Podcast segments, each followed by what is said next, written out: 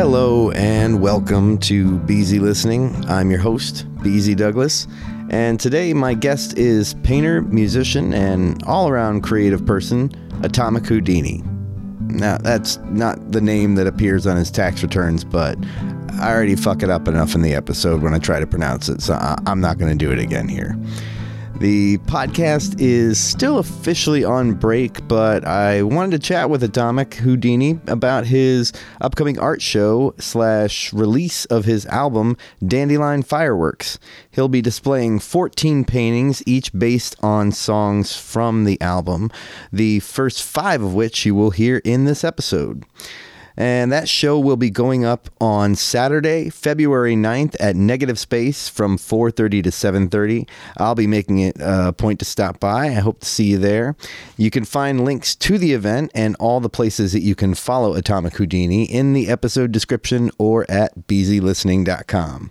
And before we kick off, there's one little addendum to our interview that uh, I'd like to add.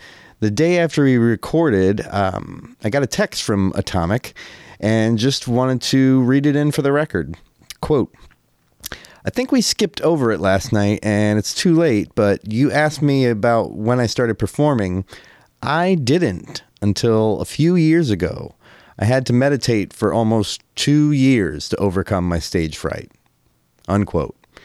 Yeah, so uh, I think it's safe to say that I'll be having Atomic Houdini on again in the not too distant future to hear more about that journey and about all the fascinating creative projects that he's always got going on. So thank you so much for listening, and now let's get on with the show.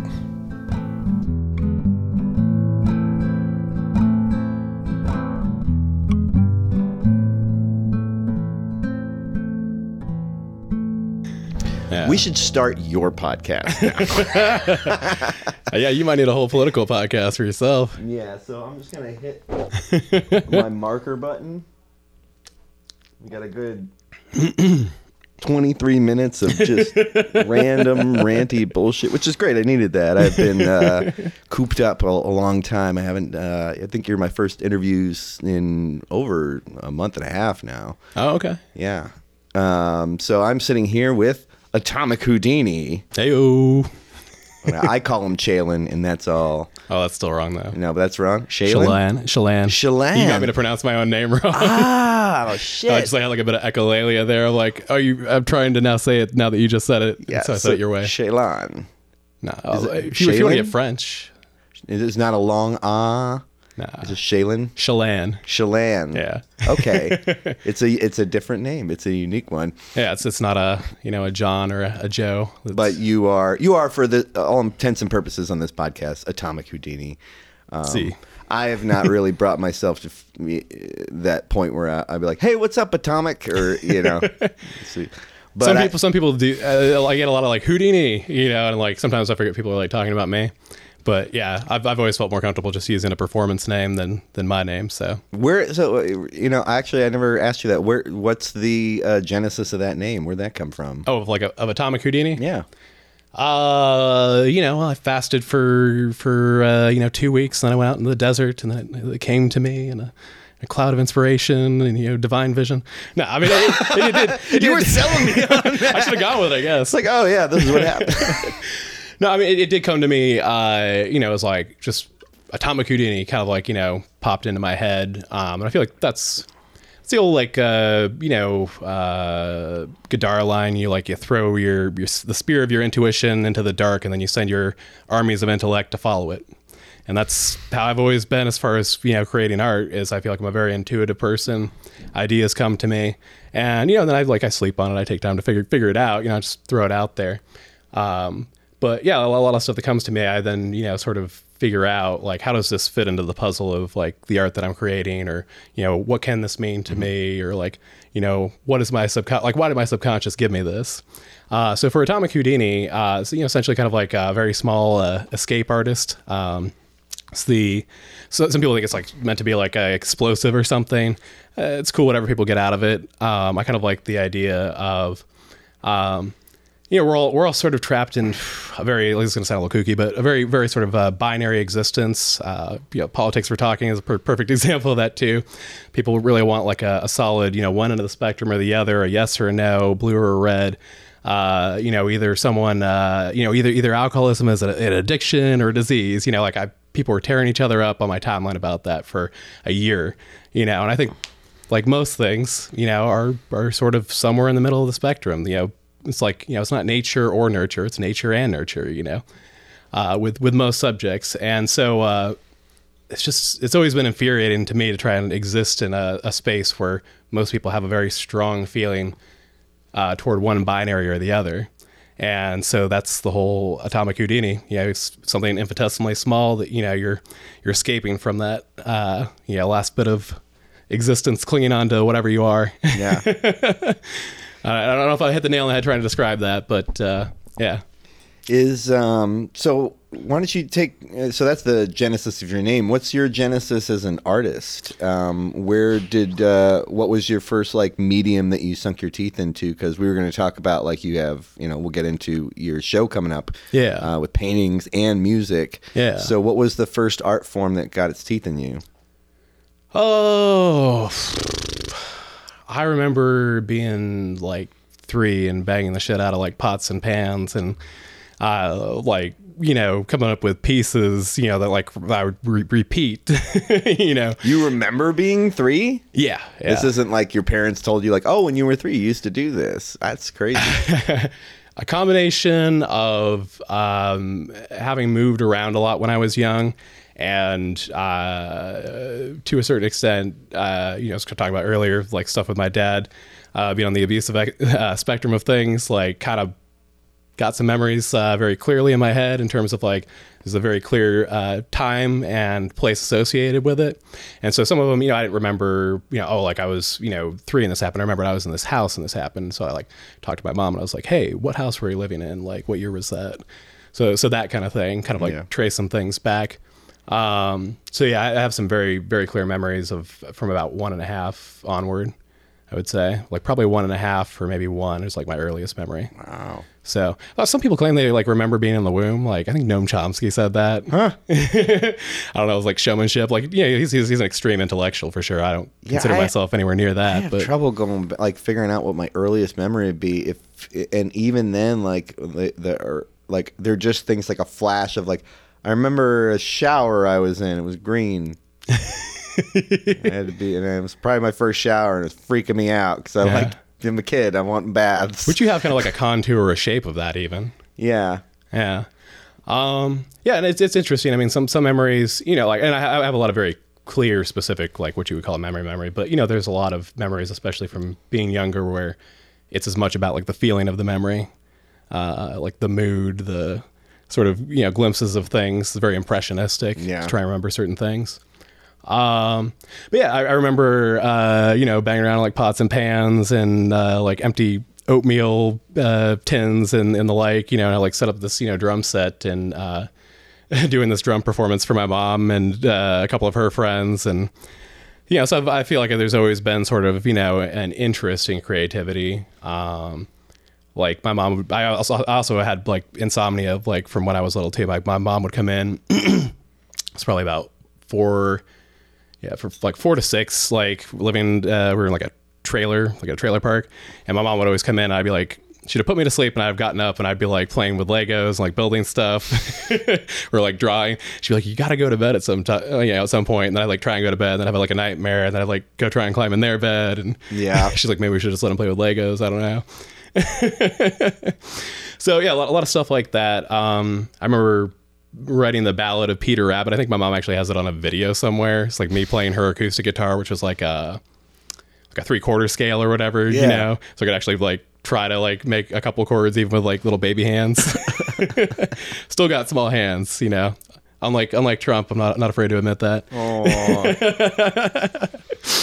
But uh, yeah, uh, I remember remember doing uh, like a ballad like that on on guitar. You know, it was nothing fully formed. It's just you know playing. How old were you playing that? at it? What's that? Oh, how old were you when that when you were doing that? That that would have been uh, also before we moved to Alaska. So that would have been you know six or before. Yeah. Oh, wow. So, So- Alaska. How many places have you lived?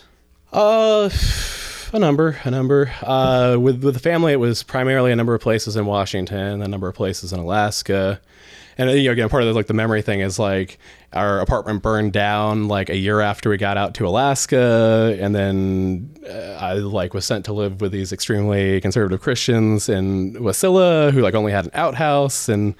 We're very. I think like I thought my parents were liberal with you know corporal punishment. Like Sarah Palin's hometown, man. Those people aren't fucking around. Like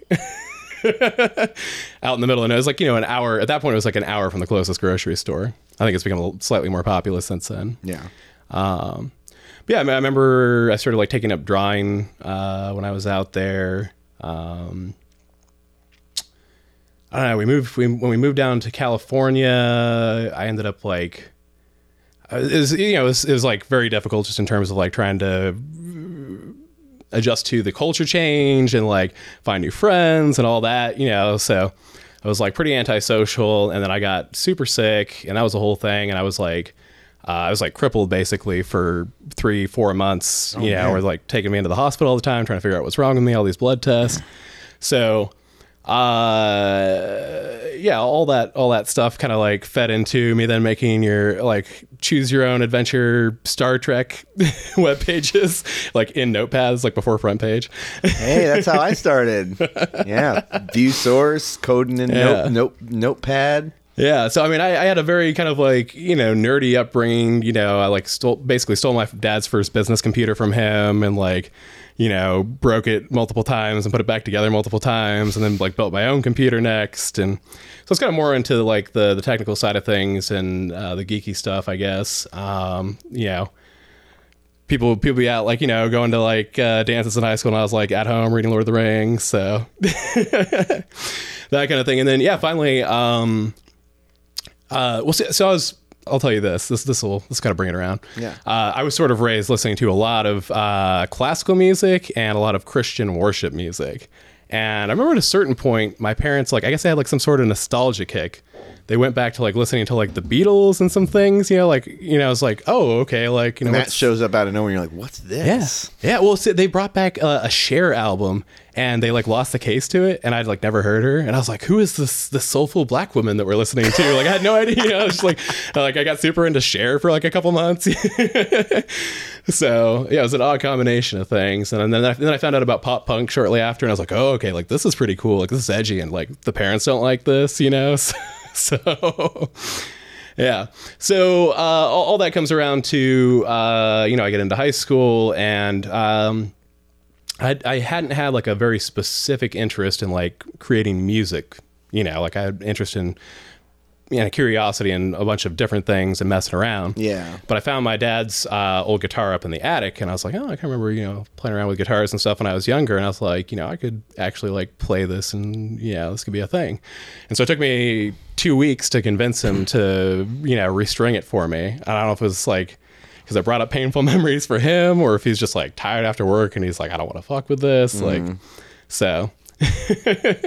Finally got him to string it, and then yeah, I started practicing uh, three to five hours every day, and like within within a year, you know, I was like playing Metallica stuff, and like it's like, oh, this is so intricate. It's it's both edgy and it reminds me of the classical music I was raised on, you know, like that that sort of thing. I'm going deep. Yeah, yeah. Um, yeah, I, me- I remember me and a couple a couple of guys who were like learning Metallica and like Led Zeppelin in high school thought we were pretty cool. So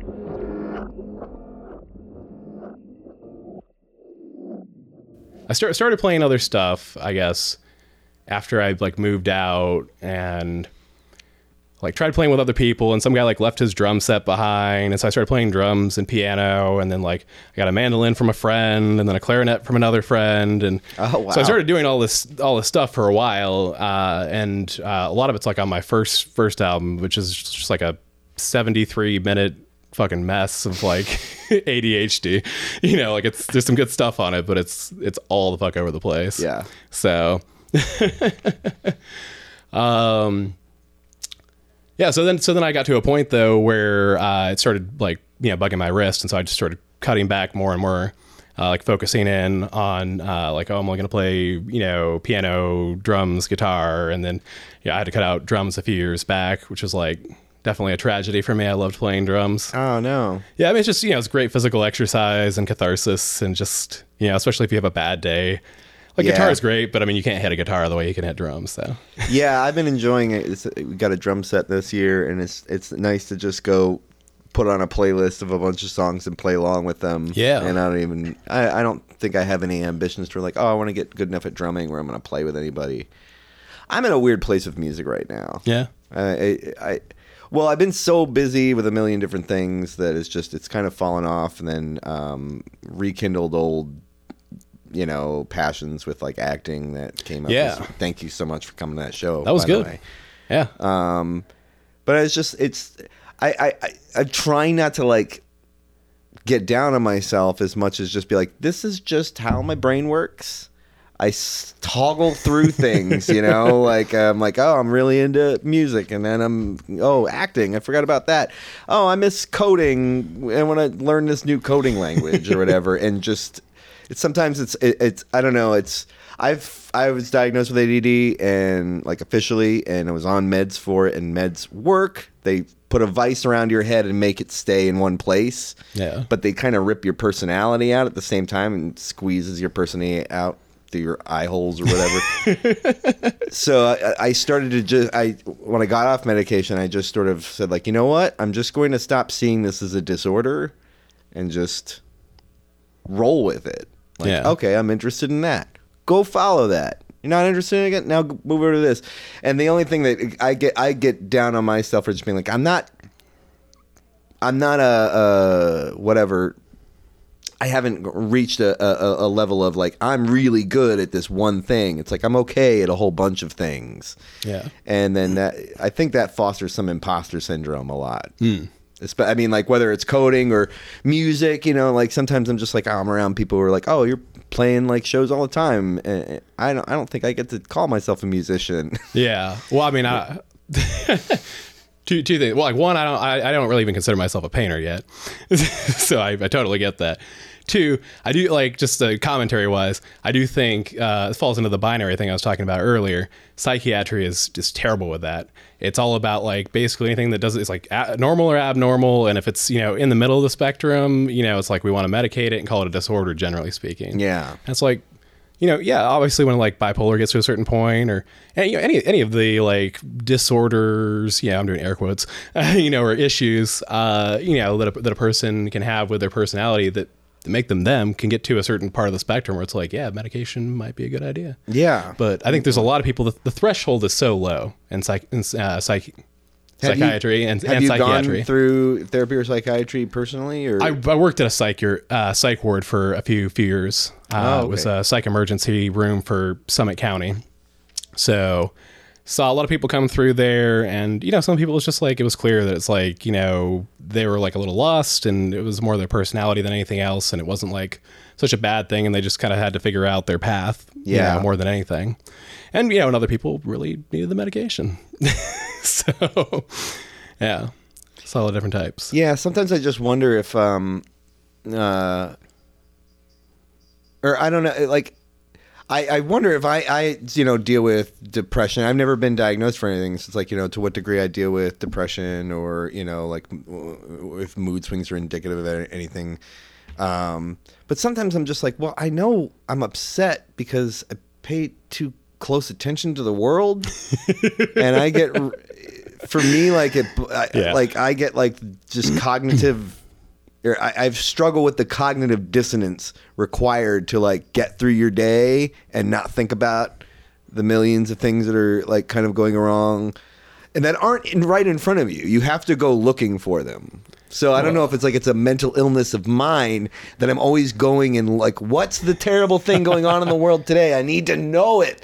I think I think it's a little addictive to be honest. I mean, because there's a physiological response. But I will say there, there's I think it's an old Russian proverb. It's like um, sane in an insane world is insane.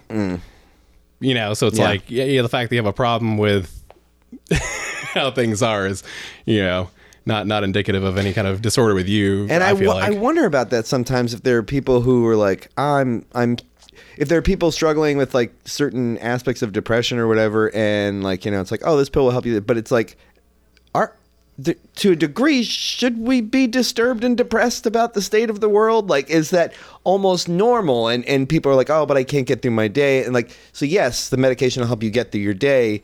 But if it shuts off the things that makes you disturbed about the world, isn't that going to be a problem for the world? And shouldn't you act on that disturbance? I don't know. It's But I don't. I don't, hard to answer. I I don't get, begrudge anyone anything that like you know they've gone through with like you know like uh, I know people with you know bipolar disorder. I know people with real depression, real addiction problems. Um, so I I just more question it from like my side. Or like I know I don't know a fucking thing about what it is to get analyzed and psychoanalyzed and go through therapy because I just haven't done it. Mostly because of the Byzantine nature of the, the health insurance industry, and I don't, I don't even know how to pick the psychiatrist that is covered for me or what. yeah i've that that laugh is like unfortunately i get it um I, I was i've been diagnosed with depression and i like was in a psych ward when i was younger myself and uh things were very not good and i've like certainly had moments or whatever but i tried a lot of antidepressants and i've had much better with much better success with a little self-medication and like making art and music so yeah Yeah. Um, so does you say so? Um, when did you first start creating like original music that you were putting it out there? Was there uh, like a first time you went to like an open mic and and and also I didn't pick up when you asked you about your um, name Atomic, Atomic Houdini. When did you adopt that moniker? Yes. So, um, Answer all those questions. yes, yes, yes to all of them. Um,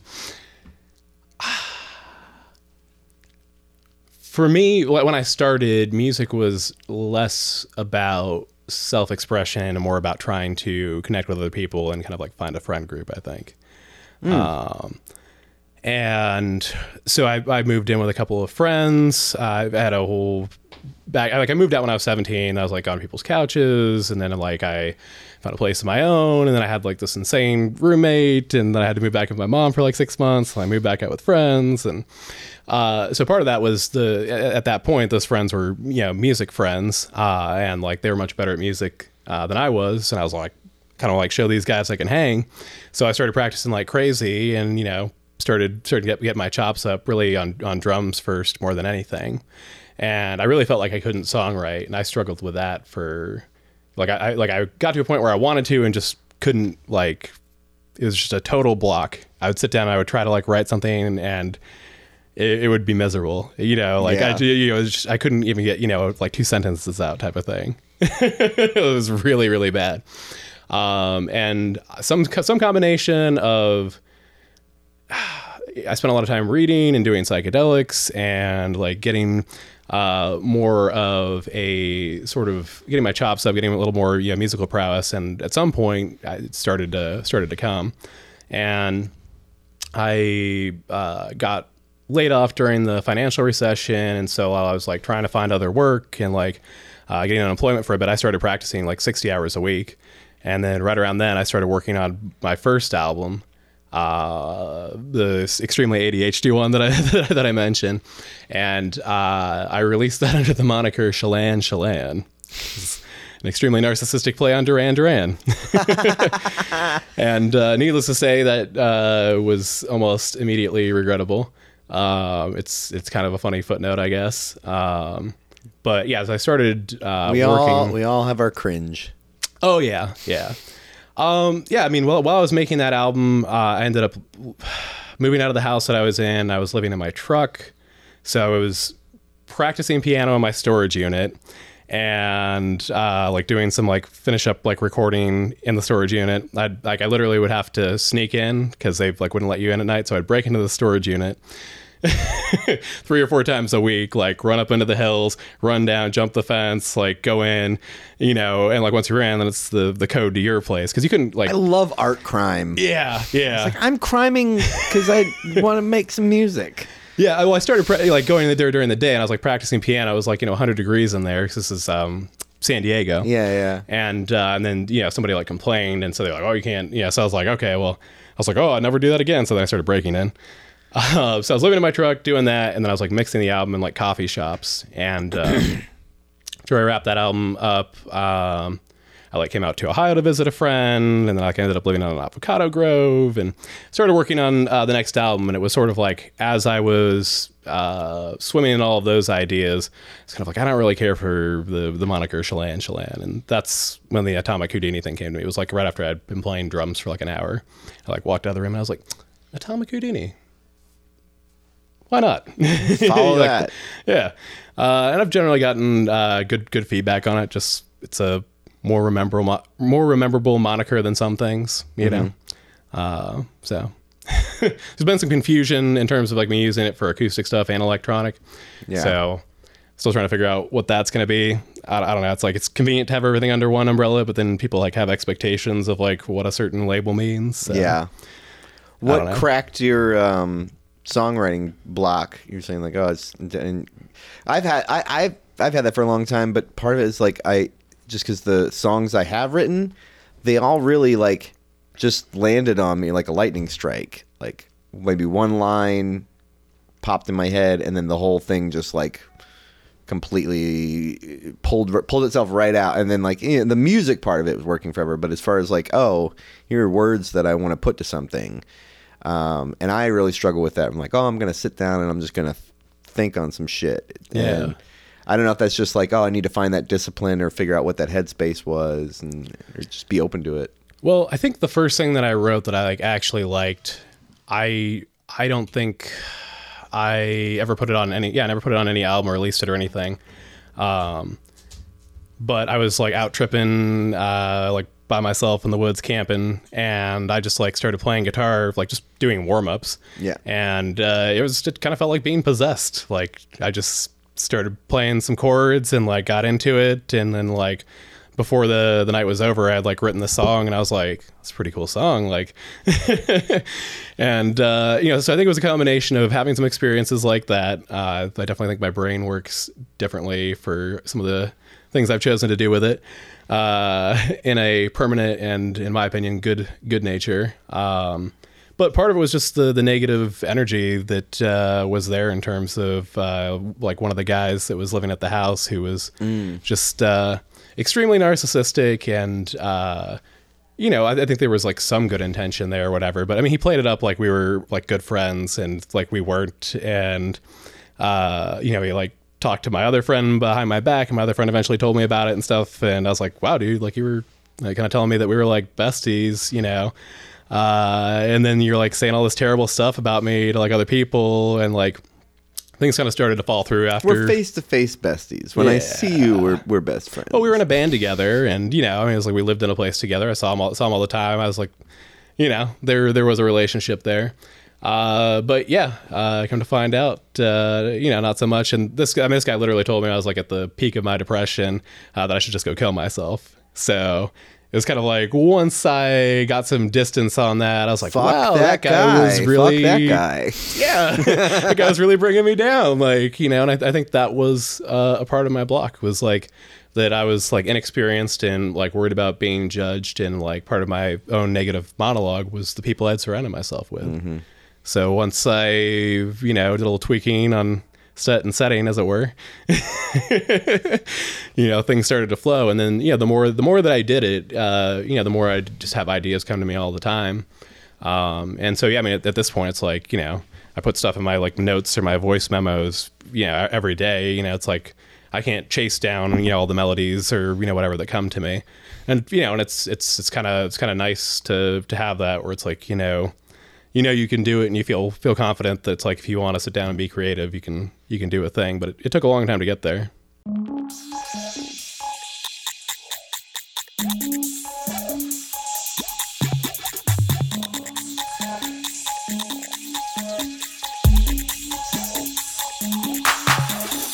Laughter like that unsaid, after like unmade bet. It's just laughter like that unsaid, or afters like fading shades of red, and laughter like a broken radio.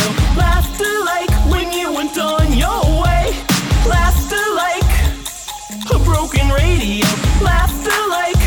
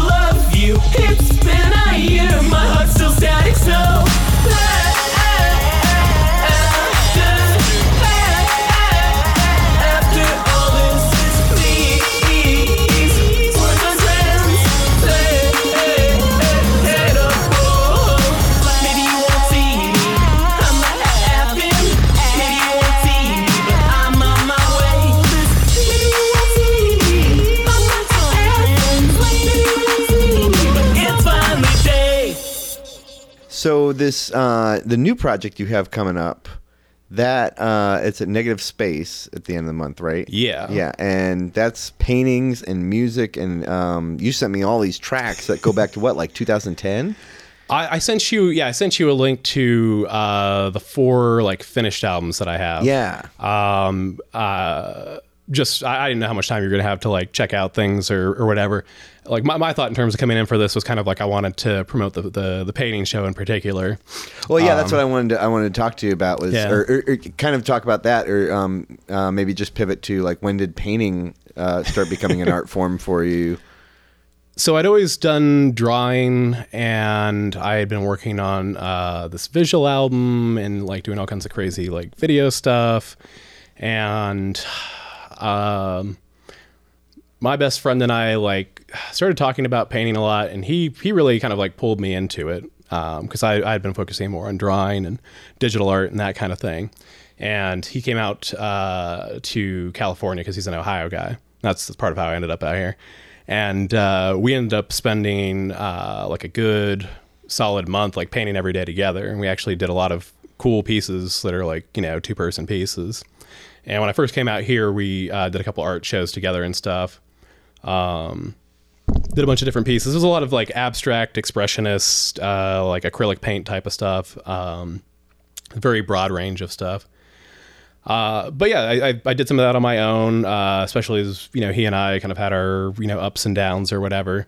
And uh, at a certain point, you know, he he kind of like decided to keep doing more like abstract stuff, and I wanted to sort of blend uh, the abstract with the representational again, and do stuff that was kind of like outlandish or you know inspired by uh, different color palettes or uh, you know things that weren't necessarily realistic, but uh, to have a little more uh, of both in the mix.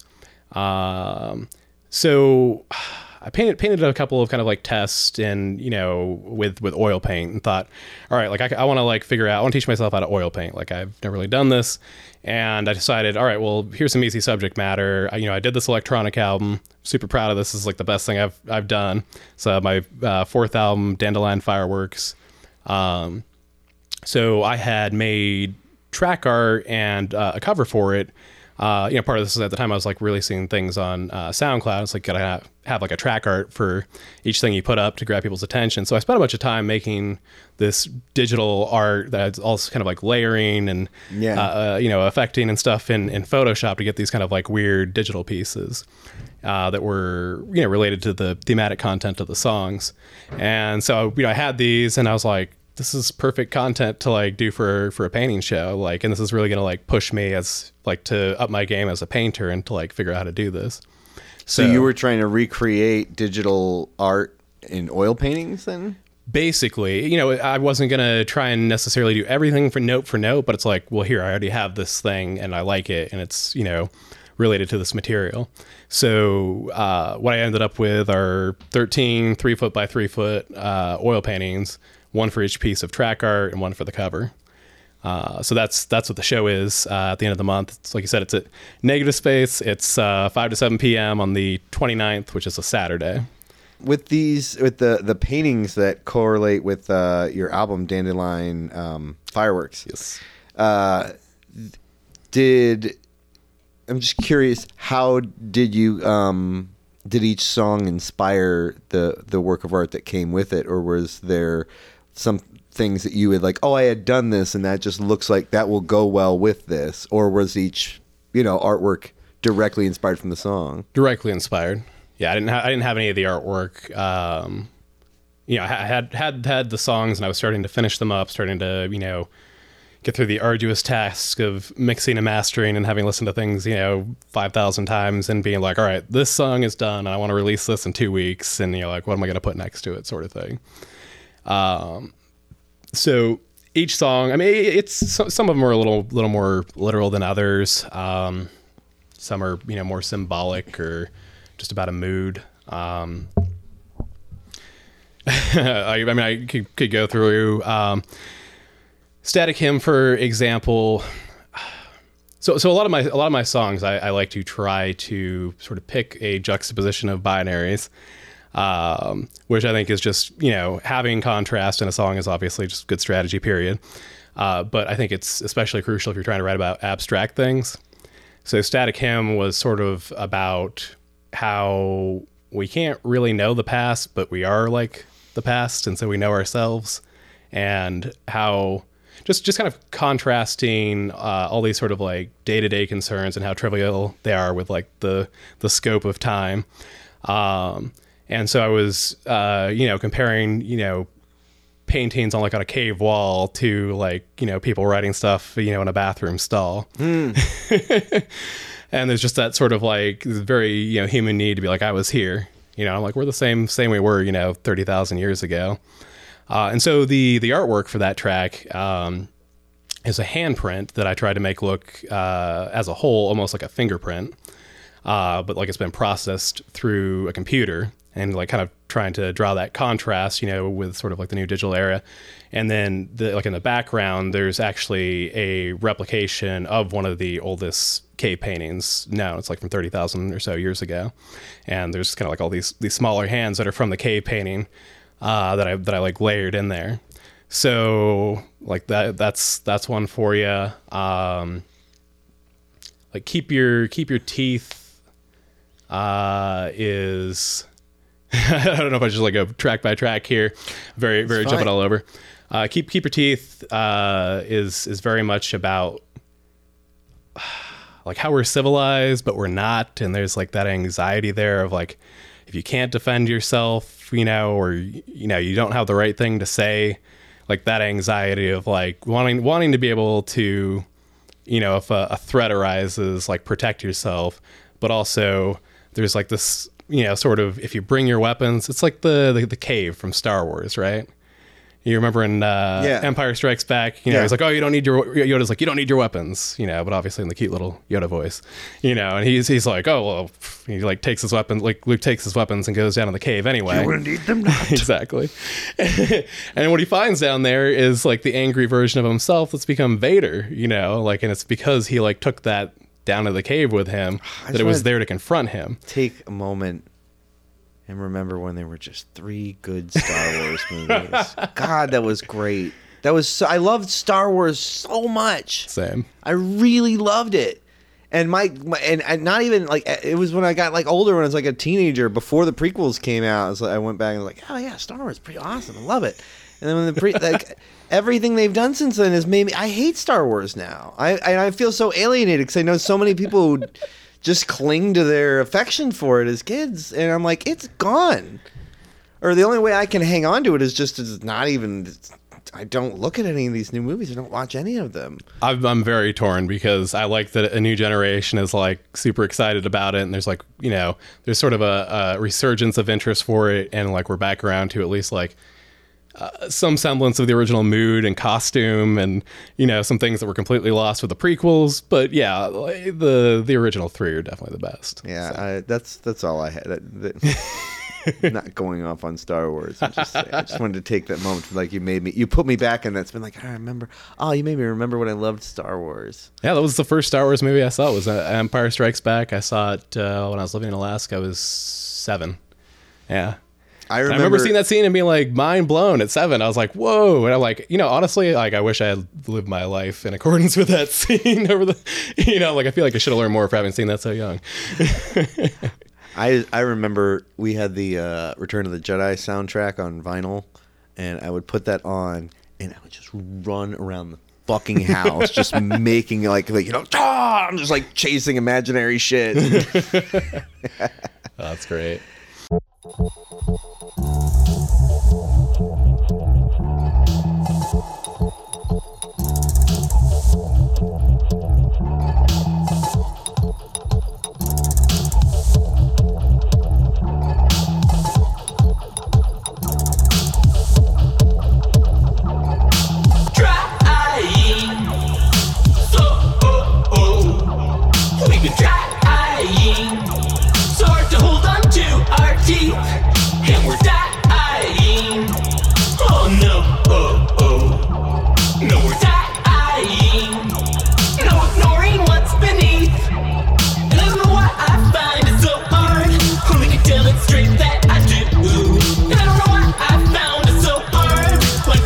as much as the next dude. Telling me to hold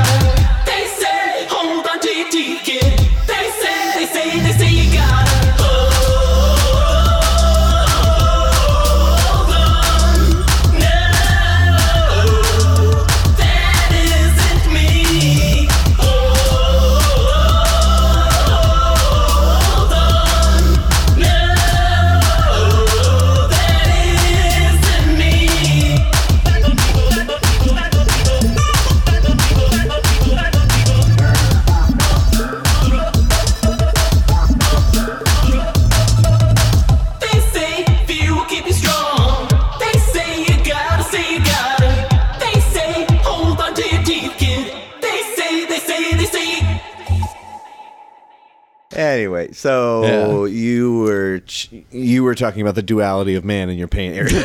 oh god yeah i don't know i mean it's like you, you want to like say something meaningful or like ponder upon something uh, that you feel is worthwhile but then as soon as you try, start trying to talk about it it's like oh god do i sound that pretentious well, no, but I like to, I like to know this stuff behind paintings because I'm, uh, painting is it's the one art form that I just have. I it doesn't do anything for me. Like I listen to thank music. you so much for having me on your I'm podcast sorry. Bring me along, all right? No, but I'm just I, as far as like movies. I've watched movies, even like stupid movies, but then there'll just be a moment will happen, and I'll just be like. like it stirs something or in songs where i can just i can hear someone sing a note a certain way or it just hits a swell and i'm like i'm you know mm, ooh, I, i'm in it and i just i've never gotten that from paintings and i'm not dis, i'm not saying like so you picked a real shitty art form there shaylin uh, it's just shh, i'm sorry i never I'm, say I'm it. only correcting you just because you're like putting a dig at me. I'm like, oh, that's an easy one. Atomic. Yeah, uh, that's how my name is spelled. I was gonna call you Ah, which is Atomic Houdini, Houdini abbreviated. Just Ah, Well, that, that was the other thing I liked about that name. I was thinking about doing shirts that have like a little thought bubble. Just like, ah. ah. but yeah, um, so I like to, but I like to know. That's what brings me deeper into paintings, though, is when I get their context. Yeah. because I usually just don't. When I look at something, I'll appreciate the technique. Or you know the work that goes into it and things like that, but a, a lot of times I, I don't get you know it's the art form that just doesn't hit me the way that uh, or stir me other ones do. Yeah, no, I think I think that's completely natural. Um, I, I think as somebody who paints, I've sort of trained myself to appreciate a little more. Um, I, I looked up like art appreciation courses and pirated them on the internet, uh, that sort of thing. But yeah, no, I'll, I'll uh, I usually force myself to just stare at a painting for a minute or two uh, if it's new to me, and like just kind of try and take everything in and count the shapes and you know see what contrast is there and how they balance things. And you know from the composition to then you know like what's what's this about? What's the context Yeah. etc and you know in some paintings i don't know like i i've seen some paintings um like pollock i mean he's you know extreme example of abstract expressionist you know like there's not really like necessarily a story there. Uh, you know and i've seen pieces where i feel like instantly moved um, you know that are very abstract and you know i see other ones where it's like i get it immediately and i'm like eh, yeah whatever you know uh, you know and in you know and in uh, in the case of the latter uh, you know sometimes i'll you know read the description uh, that's there with it. And, you know, I'm like, oh, wow. Well, you know what? With the story, you know, it, it really gets me. But we, we are very story oriented creatures, you Yeah. know, humans. I mean, that's whether you're talking politics or Netflix, you know, I mean, that's that's what keeps us interested. Right. And, um, you know, in, in music, you know, you're physically being touched by vibrations that another person made. So there's, I don't know, it's like, it's like, you know, when somebody touches your hand on a, on a date or whatever and you like get the chills. Yeah. There's something about music that's just that immediate and that's that's why i consider myself primarily a musician and that's like my first and you know probably will always be my main love. Um, but you know there is something i really love about painting especially the process of it because it's deconstructive especially when you're doing the painting. Yeah. like it means viewing wise too but when you're doing the painting it's every little brushstroke to create you know uh, a moment of reality for somebody else to look at. And it really forces you to look at things differently and to, to ponder them. And so uh, i've you know spent the last two years on these paintings and uh, just a ton of time you know painting between you know having to figure out mistakes and having to figure out techniques and coming back to things. And I've definitely I found myself the other day I was like oh wow I've actually because I was super worried I wasn't going to finish on time. And then I like uh, finished uh, one of these paintings like quite quickly. And I was like wow like I've actually I've improved. Like I can actually start kind of doing these a little a little faster. But even then you know you're talking about like spending you know a week two weeks uh, you know meditating on something basically. And you know like why why does you know putting like lighter stroke, strokes over here like bring out like this uh, aspect of like emotion uh you know like in a face or that sort of thing? And i'm by no means a master but i think it's it's fascinating to think about. Um that being said i'm planning on putting placards next to each of the paintings with a little bit of you know background to kind of like help people uh help, help draw people in um because you know some of the stuff it is there are representational elements that I definitely see having painted it that it takes people a minute to see. Uh, like there's uh, one painting in particular. It's for uh, water rising, and uh, it's essentially about climate change and just kind of like this concern of like, oh my god, like shit's getting heavy and like you know what's going to be here. Uh, but then also like this sort of like hopeful note of like, well, you know, humans only really get their shit together when they like have a serious challenge they have to face, and like hopefully that'll be the thing that happens. and the the painting that I did for it's this very sort of like ghostly uh, face, like looking up out of uh, out of water, like out of a, an ocean floor, and uh, I've had to like point it out to people. I thought it was super obvious. You know, I was worried about it being too obvious because I was like, I'm gonna kind of do this thing inspired by like a lady on the lake, you know, like Arthurian. Uh, Strange women lying You know, in ponds Celtic goddess. distributing swords sounds like a good system of government right now. it's about. um, you know, so uh, you know, I obviously have this whole sort of you know background of like uh, you know, there's this tradition of Celtic goddesses, uh, you know, bestowing wisdom upon people, uh, you know, from the water, and you know, like I have this you know this thought going into the painting and what have you, and I'm like, oh, I've got this cool face that's like kind of abstract. It's like looking up from the bottom of an ocean, and then people are like, oh, that's really that's really cool. Uh, you know, uh, what is it? you know, type of. And I'm like, well, I'm glad you think it's pretty. You know, and I, like I literally for a couple people I like turned the painting because it's like looking at upside down, and, Yeah. and you know, and they're like, oh no, I see a face now, and I'm like, I don't know why you didn't see it before. I think it's super obvious, but you know, close. I get the same thing with with lyrics sometimes. I mean, the, the music I make is very like sound sculpture and there's like a lot going on, and so Right. sometimes you know I I, I feel like the the album's a pretty pop album, um, but you know. I've had a couple people ask me about like, you know, or even like make a commentary like, oh, when you said this line, you know, uh, my heart's uh, like somebody just came to, came to me for the song laughter like and they're like oh uh, yeah when you said my heart's still set in stone and i was like it's my heart's still static snow which i get is a more abstract and strange lyric to like try and like hear you know you kind of go for the obvious thing there's like an occam's razor you know always operating in our brains like trying to find like Yeah. the most likely thing instead of actually listening but I'm terrible with that. I've been singing the wrong lyrics of songs I love for years, I'm sure. well i mean there's yeah sometimes you just do it phonetically Yeah. that's what gets you gets you there quickest without having to learn them Yeah. Like I just want to feel the feeling of like singing the song joyously with with the song. I don't actually need to know the lyrics.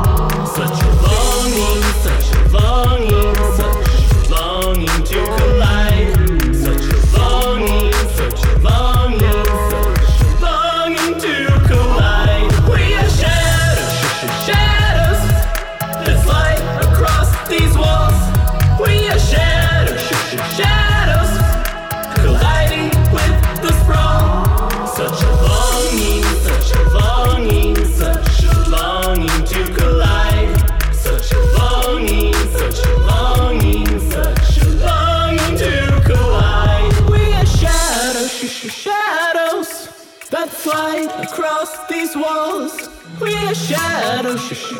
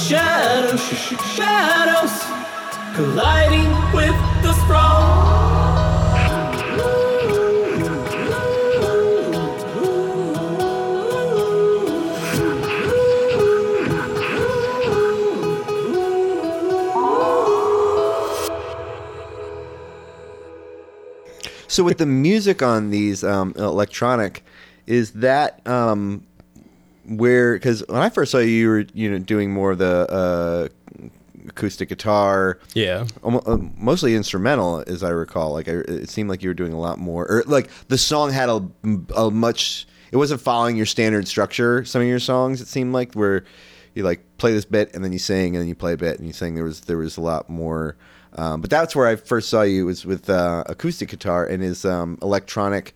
Where you did you break away from that, or are you are you taking a break, or are they always sort of like intertwined as far as what Atomic Houdini is and the music you want to produce? Yes. Okay, thank you. You, you first saw me at uh, McFarland Manor. Shout out. Shout out.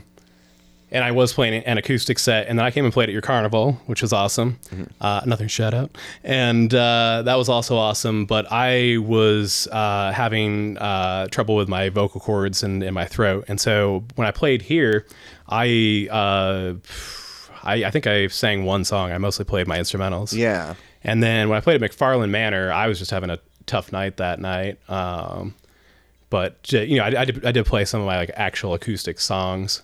Um, they're a little, they can be a little deconstructive, and I definitely tend to mix guitar and vocals in a way that I haven't seen a lot of people do. Uh, it's definitely it's definitely different. Some people's cup of tea, some some not.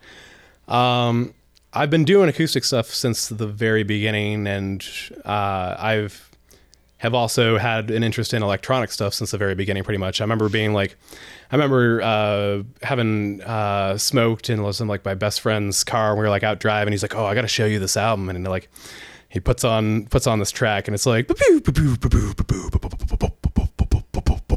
And like it's just this you know crazy electronic noise, and like and it just turns into this rhythm, and like the drums come in. It's like boom, boom, boom, boom, boom.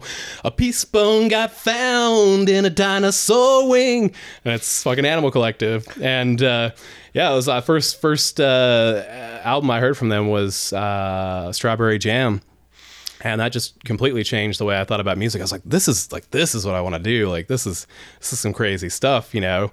Because it's just these strange, strange sounds. I'd never heard anything like it, you know. But with this like great, like you still had like the vocal element, the songwriting element, uh, you know, the, the chord progressions, the rhythms, and uh, it took me a long time to try and figure out how to do that because I wasn't coming at it from like a oh I want to like be a DJ, you know, Yeah. like and so I, you know, started out like working in Adobe Audition, which is, you know, which is crap.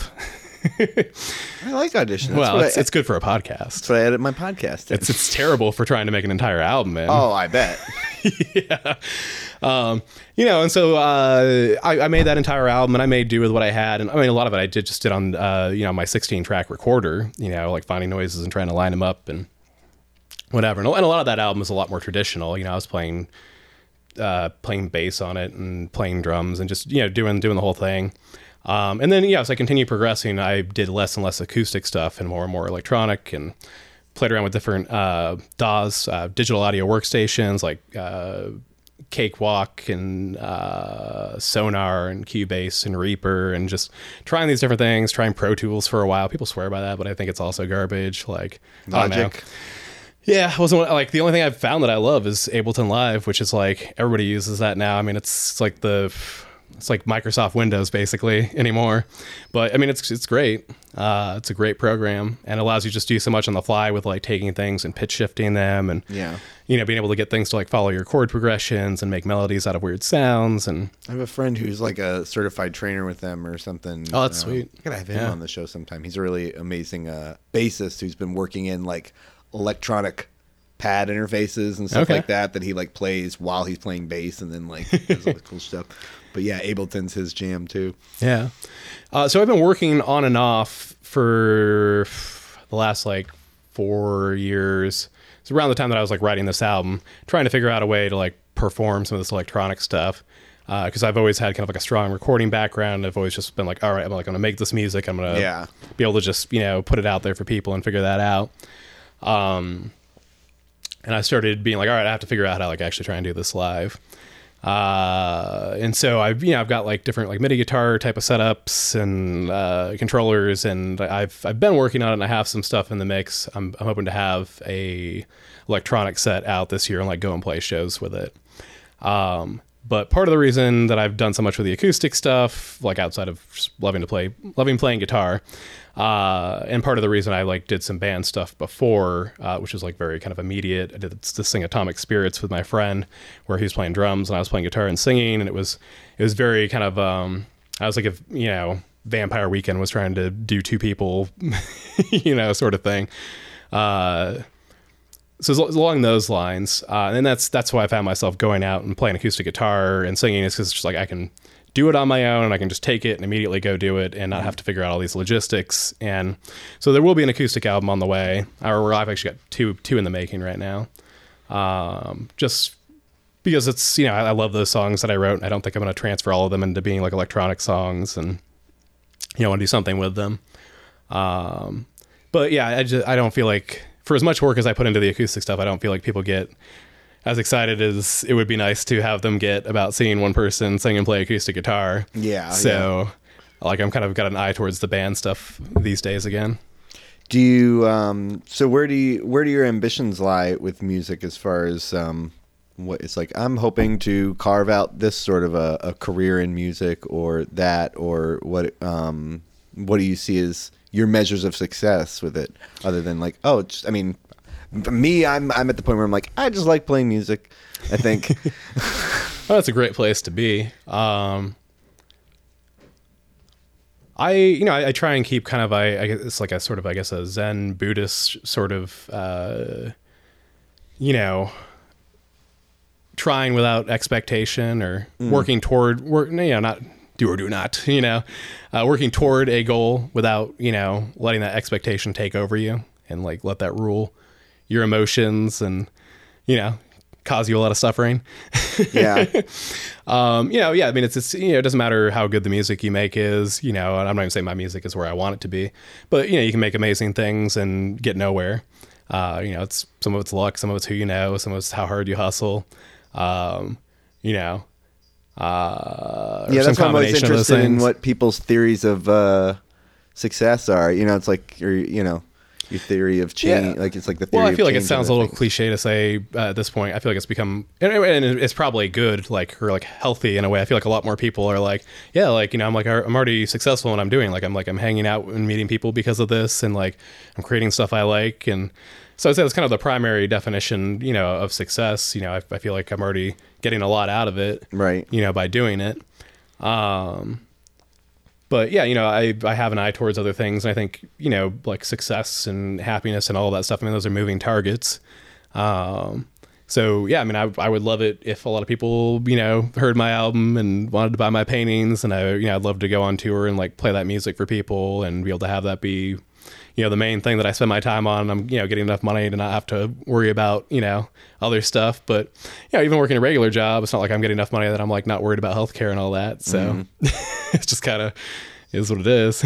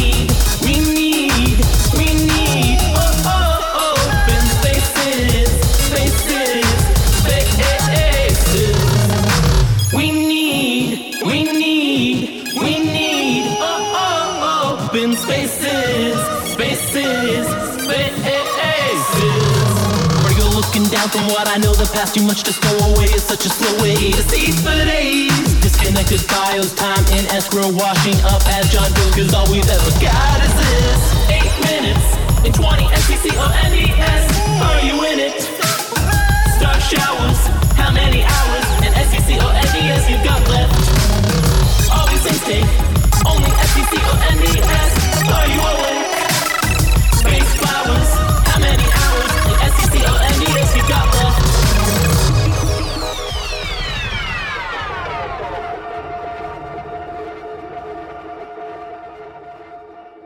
So, what is your 2020 looking like? What do you have on the horizon past the show?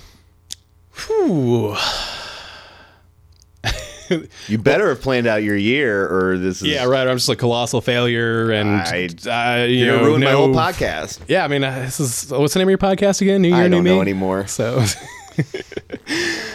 uh, well, so I, do you?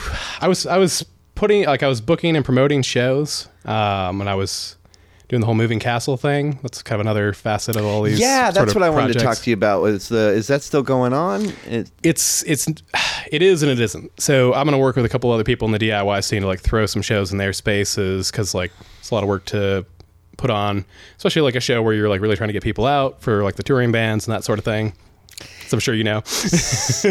yeah, it's why it's kind of why I've I, I've just like ha- we were gonna do a carnival in uh, January. Um, and I was never so Oh, thankful for pulling the plug on it. I had it, I had it pretty much booked, but then I was just like, I haven't started any marketing, and like you know, like two weeks prior, yeah. and this I'm just coming off of like the hecticness of the holidays. I was like, I don't. I was just thinking you hadn't invited me. No, I just and, and then it was the best call ever because then that if I hadn't have done that, I'd never get to get in that play. Yeah. Well, I mean, it's important to be able to like have time for your own creative projects versus Yeah. like doing stuff that kind of like puts back into the community. and The thing you're talking about, it's the number one reason why I don't like I'm reticent to ever bring put it up again. I love doing it. I love producing it. But goddamn, when no one comes or you don't get a big crowd for it, and Yeah. like, and the whole point of it is like I want people to see the artists I book. It's not like I never book shows really for me, or like if I'm playing a Yeah. show, I don't mind telling people I'm playing a show, and if people come, I'm like, oh, you know, I'll be happy or sad. But it's not the same as like when you go and you produce a whole thing yeah. and you and you put and then you and or when you do put the work into marketing to it and then it's just uh, people don't you know they're busy or whatever they they, they Or whatever they say they're didn't doing. work yeah whatever their thing is you can't hold grudges for it Yeah. Well, I think you and I kind of do a similar thing, whereas it's, it's not like an all the time thing. It's much more like here's somebody from out of town. Like I really want like them to come through. Like I really believe in what they're doing. It's more more along those lines where it's like I really want to like do a good show for like this person. I want to get some good locals on it. You know, whatever. Uh, there's a lot of you know DIY houses and like God bless them for doing their own thing. They're a little more like, hey, it's a Friday night, it's Saturday night. Let's have you know a house show type of thing. Uh, and that's that's great. You know, I go over to like Oakdale House uh, and like Kling Thing and Akron a lot. Uh, and you know whatever to hive mind some. They're they're shutting down actually uh, next month. I don't know if you heard. Oh no. Yeah, I yeah I saw. I there's the there's a whole thing whole there. sort of history, but I, you know, and and some drama. But I think the main thing is uh, you know they were kind of burnt out on doing it because they were doing a lot, Mm-hmm. and uh, also everybody who was doing it was like pitching in to pay for the the place, you know, to rent it out. Uh, so I think it was a little much for for some people. Um, yeah, so I mean, you know, the, the, the like they were basically on the verge of being a venue, and then you've got like the places that you know they have a lot of shows, but they're not at all trying to be a venue. And then you and I are a little more of like promoters or whatever you want to call it, producers. You know, we were like we do a you know a few shows type of thing. Well, now I Uh, own a. I'm paying mortgage on a venue. yeah, exactly. so uh, the long story short of what happened is when I moved into the place that I'm currently in. Uh, you know, I'm not going to go into like naming a bunch of names or anything or whatever. But the landlord told me uh, that it would be fine for me to have shows there. That is why I moved in there. The deal was that we would split the basement, which is a finished basement, uh, and is uh, an art gallery, and the backyard, and so that I'd be able to have shows in either the basement or the backyard.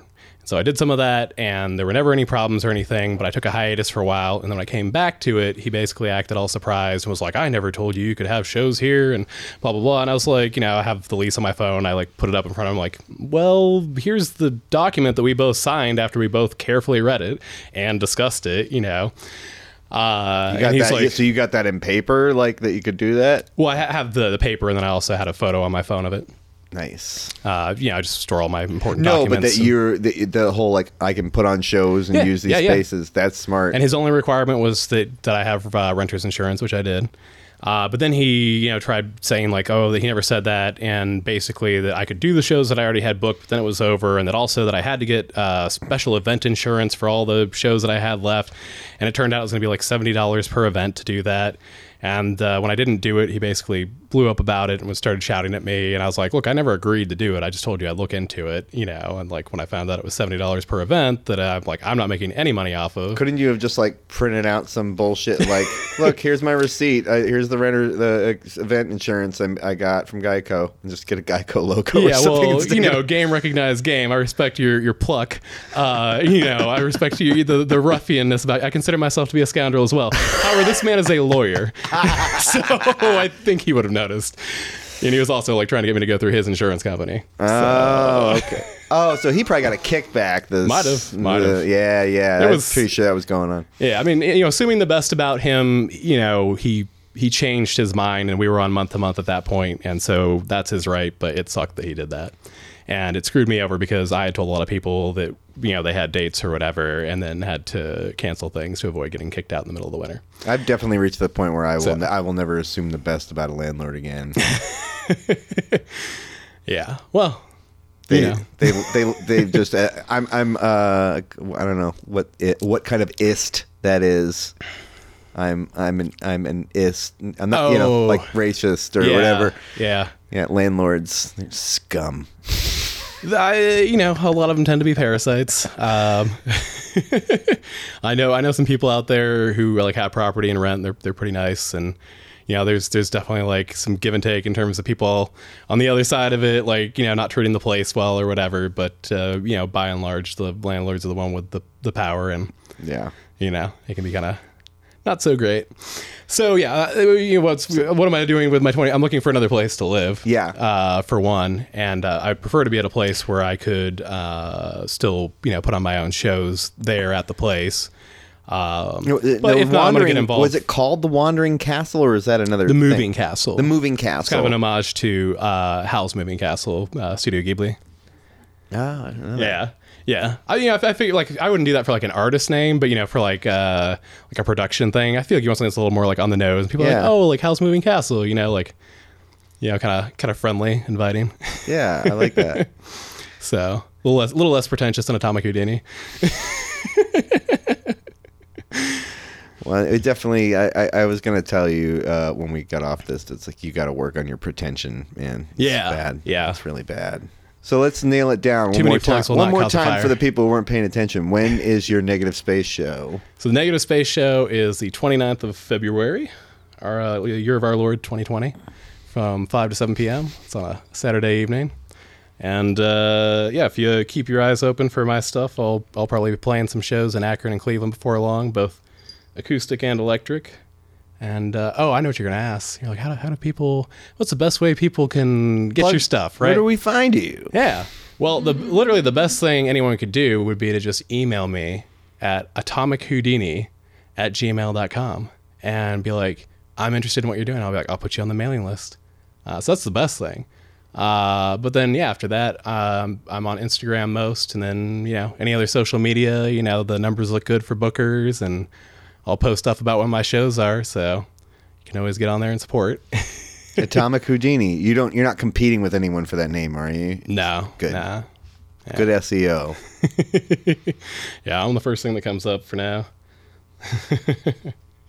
Which is actually not true of uh, of of my name. Uh, some other band, because I, if you try try, try searching Chelan Chelan, like find find my old stuff, you're not gonna find it. Some other band uh, decided to they wanted their name to be Chelan. It's, a- it's a lake in Washington, so they were like, yeah, we're gonna we're gonna be Chelan. I was like, dude, that's my name. I should come up first. I don't know how you rectify that with. They were like following your career, your early career. I'm like, oh shit. Okay, look, he's not using it anymore. Quick, we're Chilean now. could be, could be. That's just gonna Wait, how did you say? it? I didn't even catch it that time. It's just gonna have to be. That's who you are. I accept you for who you are, Brian. Yes, A deeply flawed but amazing human being. and y- so are you, Atomic.